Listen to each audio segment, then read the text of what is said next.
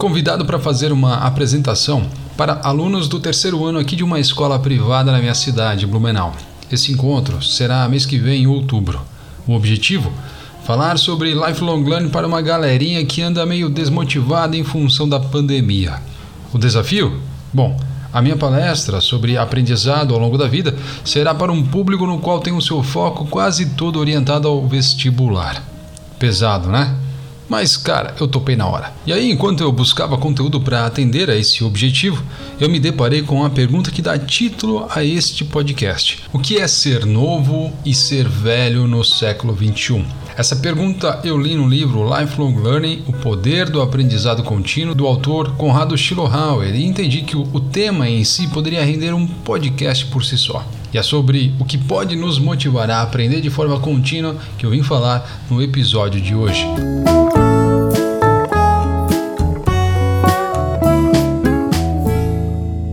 E aí eu começo trazendo aí a própria definição que o autor, o Conrado, escreve quando define o significado de aprendizado. Ele diz o seguinte: aprendizado é a explicação do conhecimento por meio de uma performance melhorada. E complementa, abre aspas. Aprendemos quando passamos por um processo que nos permite realizar algo de maneira melhor ou diferente do que fazíamos antes seja por aquisição de uma nova habilidade ou pela mudança da nossa visão de mundo, fecha aspas. Nesse sentido, até a percepção de idade se torna secundária. E assim eu começo a desdobrar o que a pergunta do título deste podcast se propõe.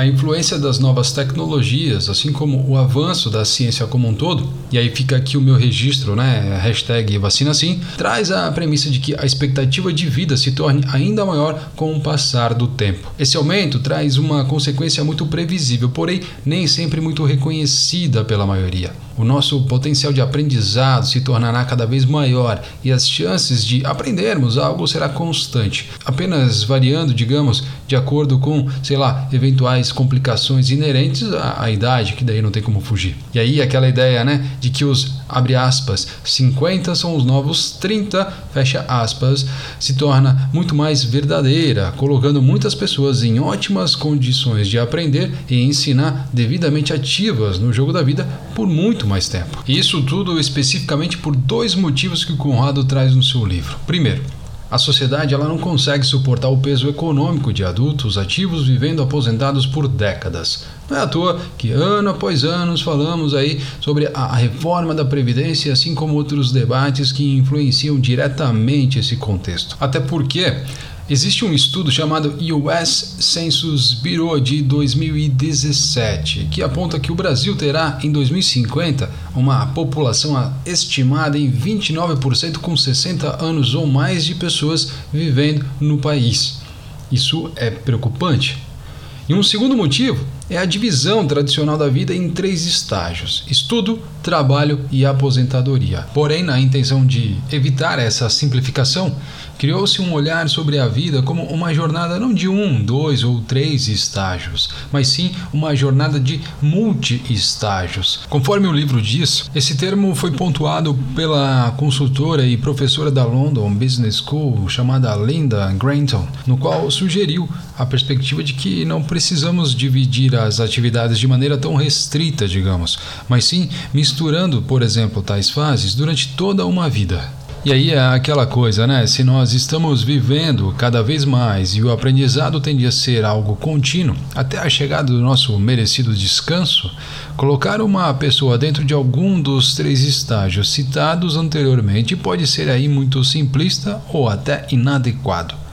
É como se, por exemplo, uma pessoa que hoje tem seus 50 anos não deva ser mais capaz de aprender novas habilidades ou competências, pois o seu estágio de aprendizagem, por exemplo, foi de 23 anos, ou foi até os 23 anos, quando se formou pela última vez na graduação. A partir dessa perspectiva, ter que voltar para a escola, entre aspas, é uma vergonha, pois partimos da ideia de que a nossa forma já está estabelecida justamente porque nos formamos quando mais jovens. Portanto, considerando aqui o viés do multi-estágio de Linda Granton, é possível entender que o nosso cotidiano poderá ser um grande cenário de aprendizado contínuo para o nosso desenvolvimento e assim nos tornando aí cada vez mais propensos a realocações no mercado de trabalho e assim por diante. Bom, com isso bem definido, somo aqui agora três elementos interessantes que influenciam diretamente na nossa motivação. Coisas que podem e devem influenciar muito na forma como a gente aprende, principalmente quando a gente trata de uma, sei lá, educação mais autodirigida. Os três elementos são a autonomia, a excelência e o propósito. Os três brilhantemente citados no livro Motivação 3.0 do Daniel Pink. Vou abordá-los resumidamente a seguir. E desses três elementos eu começo pela autonomia. Autonomia na qual eu abordei no meu último episódio, o episódio número 46. Então fica aí a indicação para você ouvir depois de que terminar aqui, beleza? Bom, autonomia não é individualismo selvagem, solitário e desconfiado aí de um cowboy americano. Autonomia significa agir com escolha, isto é, podemos ser autônomos e alegremente interdependentes sem problema nenhum. É o que o colega Alex Bretas trabalha muito bem no curso no qual estou fazendo atualmente com ele, o Master of Learning, conhecido carinhosamente como MOL. Lá usamos uma expressão bem curiosa chamada sozinhos juntos, que nada mais é do que uma Orientação mais autodirigida de você aprender, porém nunca esquecendo que você tem uma rede de pessoas riquíssima a seu favor para poder auxiliá-los nessa caminhada. Quando conseguimos atuar com a autonomia necessária para o nosso próprio aprendizado, é como se ligássemos o videogame para iniciar uma partida você tem o seu objetivo, detém aí uma série de recursos disponíveis para alcançá-lo, desenvolve a tarefa dentro daquilo que você consegue de melhor, recebe estímulos visuais e sonoros para melhorar cada vez mais e, por fim, o mais importante, todo esse processo ele é totalmente voluntário. Você não é obrigado a jogar videogame e quando você não é obrigado a aprender, isso acaba sendo muito mais leve e prazeroso para você. E aí eu vou te dizer, viu, se tem uma coisa que me chama a atenção na educação autodirigida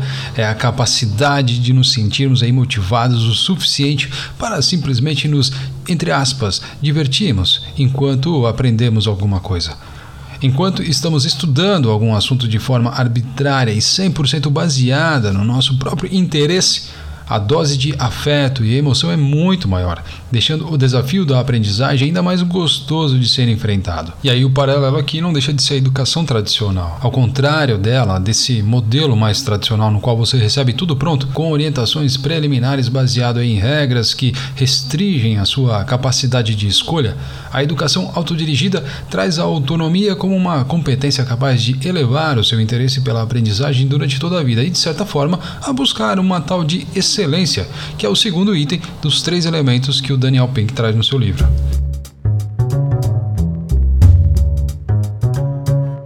excelência, né? o desejo de melhorar cada vez mais em algo de relevância. E aqui a autonomia tem um alto poder de influência.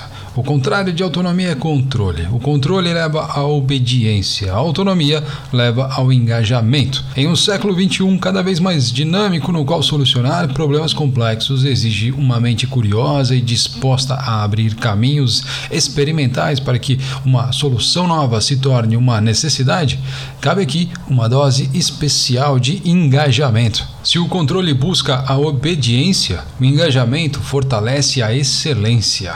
Neste sentido, o aprendizado contínuo traz a premissa da excelência como um impulso para a evolução constante. Apesar da palavra, entre aspas, empoderamento ser muito utilizada nos corredores das empresas, a característica mais notável do local de trabalho moderno talvez seja a sua falta de engajamento e o seu desdém aí pelo aperfeiçoamento. E aqui entra a autorrealização perfeitamente. Ao contrário aí da obediência, que serve como uma estratégia para a sobrevivência física, é o engajamento que fortalece a capacidade de autorrealização das pessoas. Enquanto o comando e controle é base da obediência, o engajamento faz a tarefa da própria recompensa. É como se entrássemos em um estado de fluxo, o flow, no qual estivéssemos tão absorvidos no que fazemos que a sensação é de estarmos em transe. É a combinação perfeita da autonomia com a excelência na qual a conexão entre o que uma pessoa precisa fazer e o que ela consegue fazer é perfeita.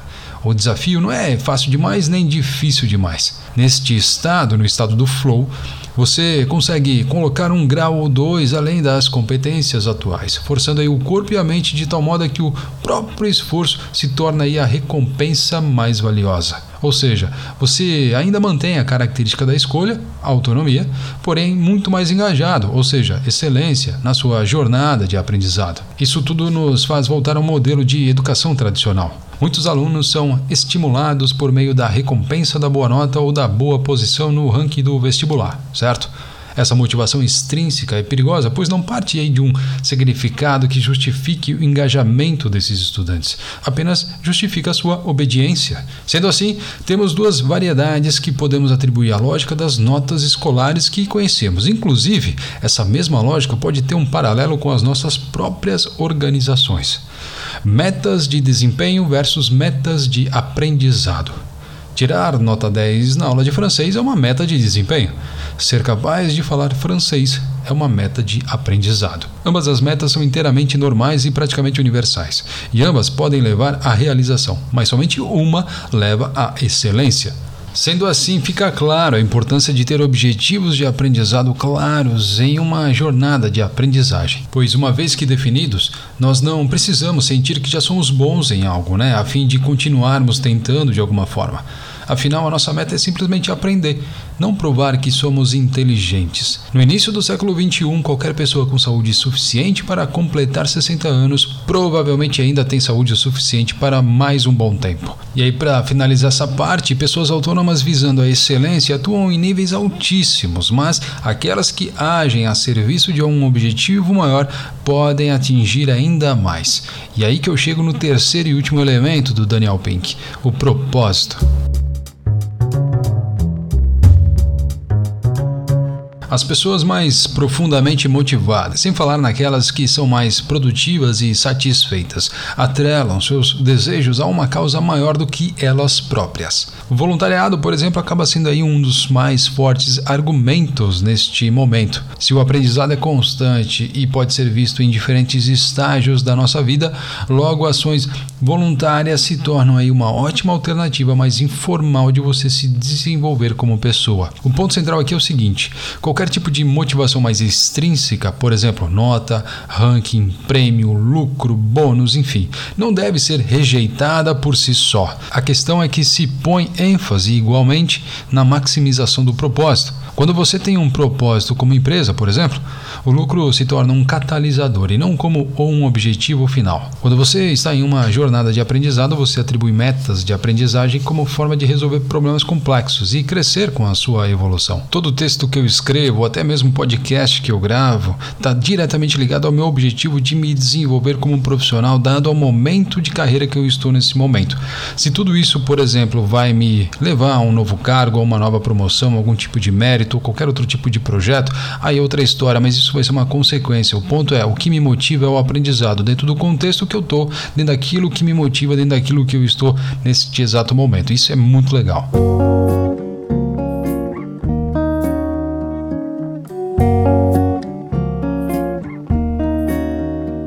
Aí, de forma definitiva, para encerrarmos o nosso episódio de hoje, eu termino aqui dizendo que isso tudo nos faz entender que a ciência nos mostra que o segredo do alto desempenho não é um impulso biológico ou estágios específicos em nossas vidas, denominações sobre as gerações nas quais nascemos, nem o impulso de recompensas e punições, mas sim algo muito maior. Ou seja, o desejo arraigado de dirigirmos a nossa vida, autonomia, estendermos e expandirmos nossas habilidades, excelência e, por fim, termos aí um propósito de vida.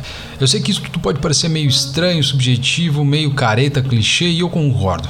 Mas ao mesmo tempo é muito mais possível. E aí eu acho que tem muito jogo por aí, tá? Eu acho que essa linha aí a gente consegue extrair grandes benefícios. E aí, para terminar, a gente sabemos que as experiências mais ricas da nossa vida não ocorrem quando estamos clamando pela validação dos outros mas quando estamos ouvindo a nossa própria voz, fazendo algo que importa, fazendo o bem e fazendo-o a serviço de uma causa muito maior. E aí eu te pergunto para a gente finalizar: como é que eu devo explicar tudo isso que eu te falei agora para os alunos do terceiro ano do ensino médio, no qual eu vou apresentar no mês que vem? Bom, essa pergunta ficará para os próximos artigos e podcasts. Espero que você tenha gostado. Um abraço e até o próximo episódio.